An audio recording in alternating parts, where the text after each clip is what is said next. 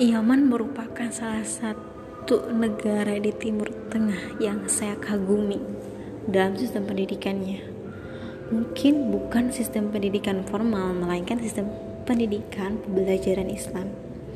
Kenapa sih saya segitu cintanya atau tertariknya kepada negara nyaman? Nah, di sini saya akan menjelaskan atau menerangkan beberapa keunikan, keberkahan atau pun salah satu alasan mengapa banyak sekali pelajar ataupun mahasiswa yang memutuskan untuk berpendidikan atau belajar di negeri Yaman, salah satu negara yang ada di Timur Tengah.